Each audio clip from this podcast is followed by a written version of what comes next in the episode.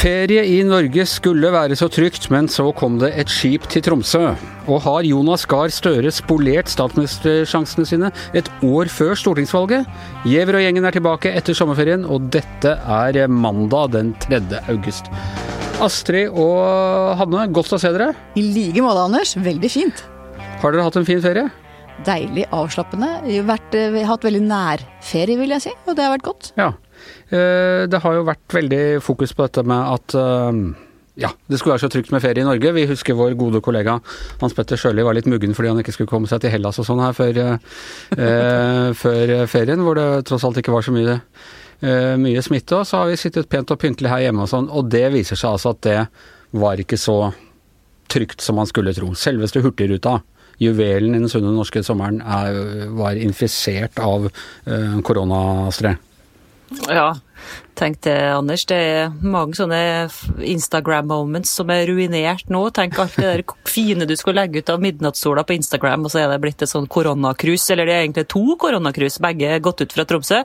Begge gikk til Svalbard, og begge har eh, smitta passasjerer, og besetning da særlig. Hvordan er dette mulig, med, altså, med alt det der høye fokuset på smittevern som vi nå har hatt, og den kontrollen vi hadde fått over det hele, og vi var verdens beste land omtrent. og, og uh, hvordan, hvordan, er det mulig at uh, smitten har fått spre seg? På et cruiseskip, som er liksom det vi visste var de største koronafellene i, i verden. Ikke sant, ikke sant. Nei, det eh, spør vi oss vel om. Jeg tror egentlig det som har skjedd, er at Hurtigruten har Eh, basert seg på billig utenlandsk arbeidskraft, i dette tilfellet Filippinene. Eh, mesteparten av besetninga eh, på 150 det er fra Filippinene, som har eksplosiv smitte i disse dager. Og så har de ifølge Hurtigruten fått hatt karantene på selve skipet mens de har jobba. Jeg vet ikke om det kan kalles karantene engang, men det den har bestått i, har altså vært at de ikke har fått gått i land. da. Ellers har de jobba, omgåttes passasjerer De har fått lov til å spre det bare liksom på skipet, så lenge de ikke spreder det til lands.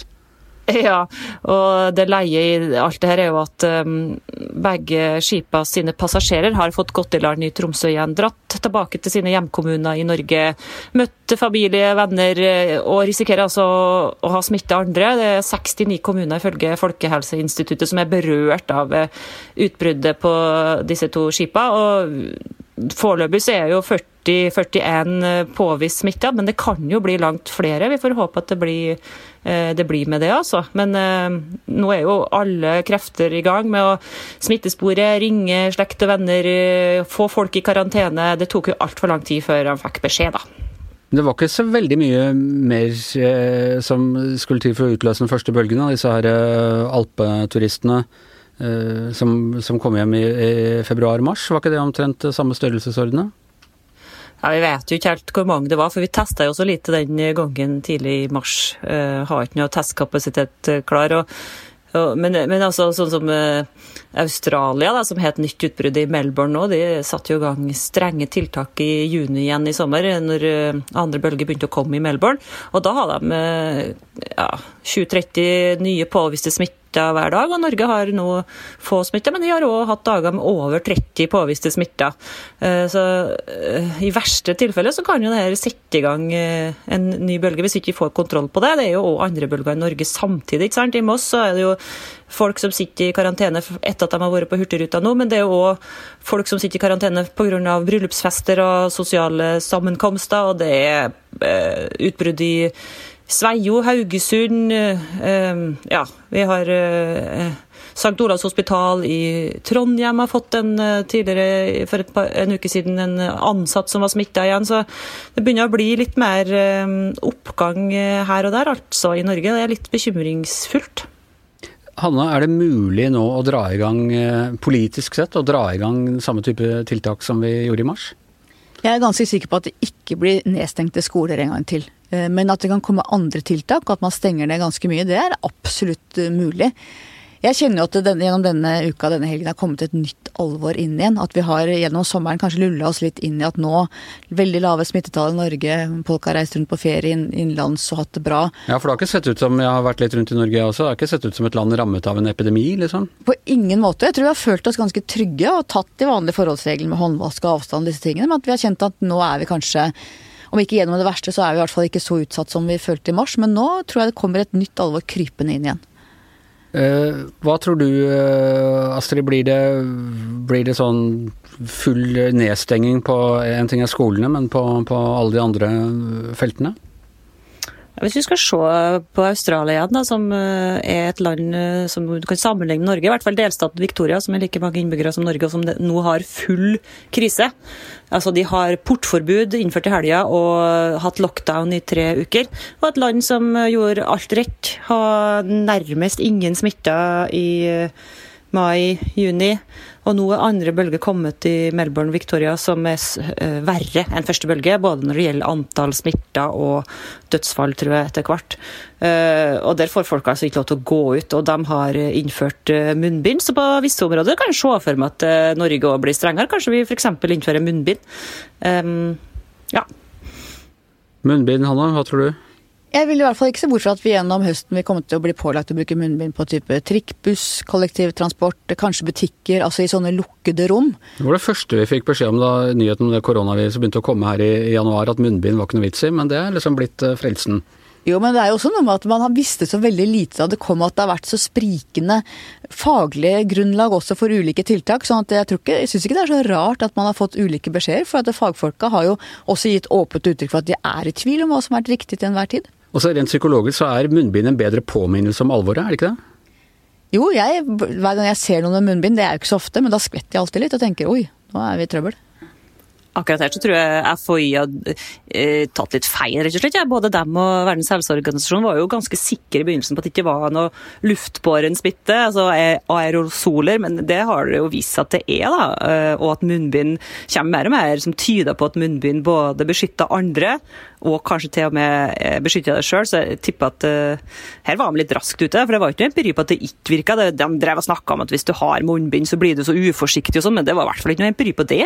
Så, ja, men det var noe med at du, du tok altså det at du tok deg i ansiktet og sånn pga. munnbindet, så tok du deg mer i ansiktet. Det var ikke noen sånne greier som Jeg tror ikke de hadde noe mer empiri på det enn, en det motsatte. Det var bare noe de sa, for de har for lite munnbind, kanskje. Jeg vet ikke. Ja, godt å vite at uh, de har solid bakgrunn for egne meninger, helsemyndighetene, når de kommer med sine, med sine sine råd. Men så skal vi også huske at det mangla både munnbind og, munnbind og, andre helt basale beskyttelsesting. Så de sa det bare for å roe oss ned? Så det kan hende, det òg. Ja. Det er ingen grunn til panikk. Munnbind er ikke nødvendig. Det var det. Ok, eh, en annen litt vanskelig sånn når vi skal starte igjen etter en sånn sommer. Hvor begynner vi, liksom? For det er, mange ting. Og denne saken må sies er, noen dager gammel, men, men, eh, vi må snakke om det likevel. Altså Jonas Gahr Støre ble eh, intervjua på Dagsrevyen i forrige uke. Fikk den type hypotetiske problemstillinger skjøvet på seg som vi mediene elsker å gi, og som jeg skjønner er vanskelig å svare på. Hvis som at dersom at vil du da gjøre Trond Giske til til statsråd i en regjering.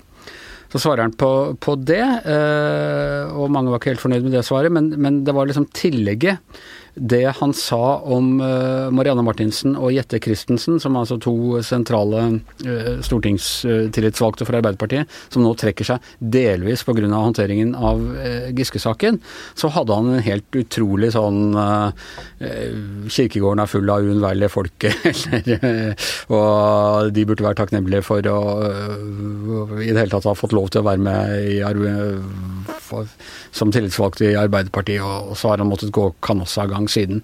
Eh, hva syns du om den saken, Hanne? Jeg tror, jeg tror, det vi så var at det rant litt over for Jonas Gahr Støre. Jeg tror hva de sier, det hjertet er fullt av, osv.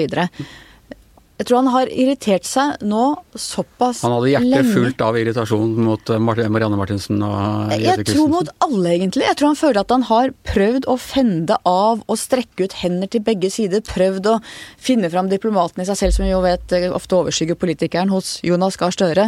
Og, og både eh, Han fikk Trond Giske til å trekke seg som nestleder. Han har prøvd på alle måter å imøtekomme kvinnene. Han har også prøvd å forholde seg til Trond Giske på en mest mulig perfekt måte. Og så tar det aldri slutt.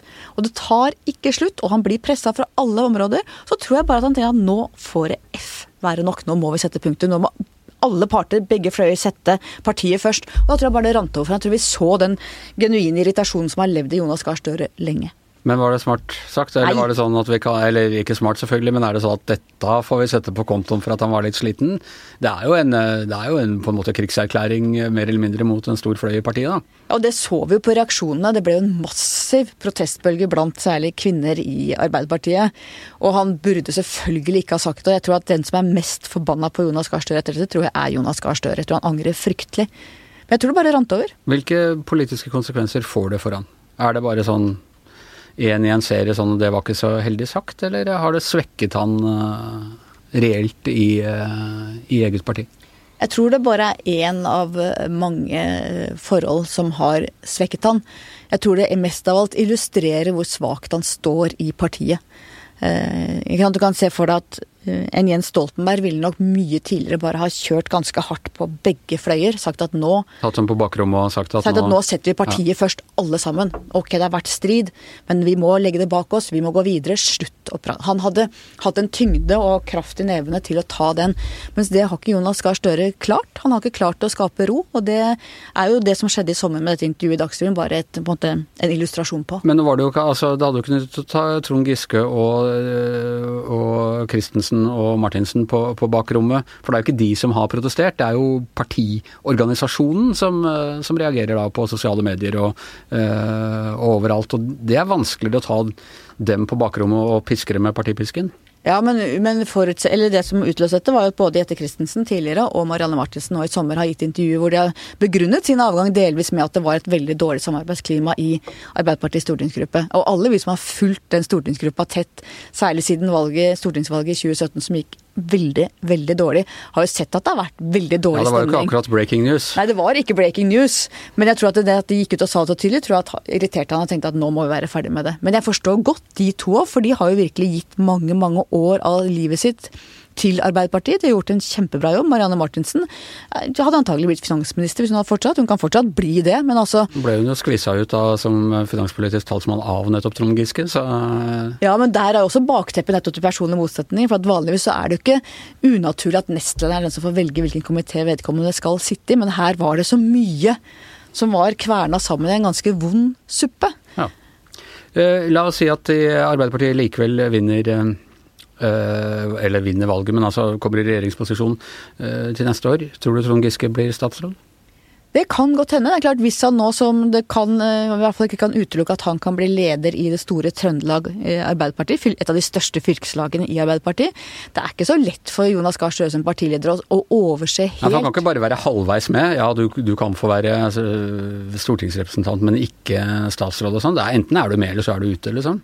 Ja, men så er det jo heller ikke sånn at en fylkesleder selv fra store eh, fylkeslag har rett til å bli statsråd. Men, men jeg tror ikke det er en Jonas Gahr Støre må forholde seg til Trond Giske på den ene eller andre måten. Særlig hvis han blir fylkesleder i Trøndelag, som er et stort og mektig lag i Arbeiderpartiet. Og når finner vi ut om han blir det? Ja, det er nå snart i løpet av en måned eller to, så er det fylkesårsmøte i eh, Trøndelag Arbeiderparti. Ja. Bra, da har vi noe å snakke om eh, her på Giæver og gjengen i eh, tiden som kommer òg, selv om det ikke er valghøst i, i høst. Eh, Men jeg tror vi er eh, over for i dag. I hjemmestudio i jeg holdt på å si på Nordmøre, men nå er det Trøndelag det heter, Astrid? Ja. sitter Astrid Mæland. Eh, Anders Giæver og Hanne Skartvedt er tilbake i studio her i Akersgata. Ja. Første gang siden mars at vi har sittet sammen her. ja, det er det. Det var veldig hyggelig, Ja, Anders. ja, det er veldig, det er nesten som gamle dager. Nå kommer jo den nye bølgen og feirer oss tilbake på hjemmekontorene, kanskje. Og så er selvfølgelig Magne Antonsen tilbake bak spakene som vår produsent, og vi høres igjen i morgen.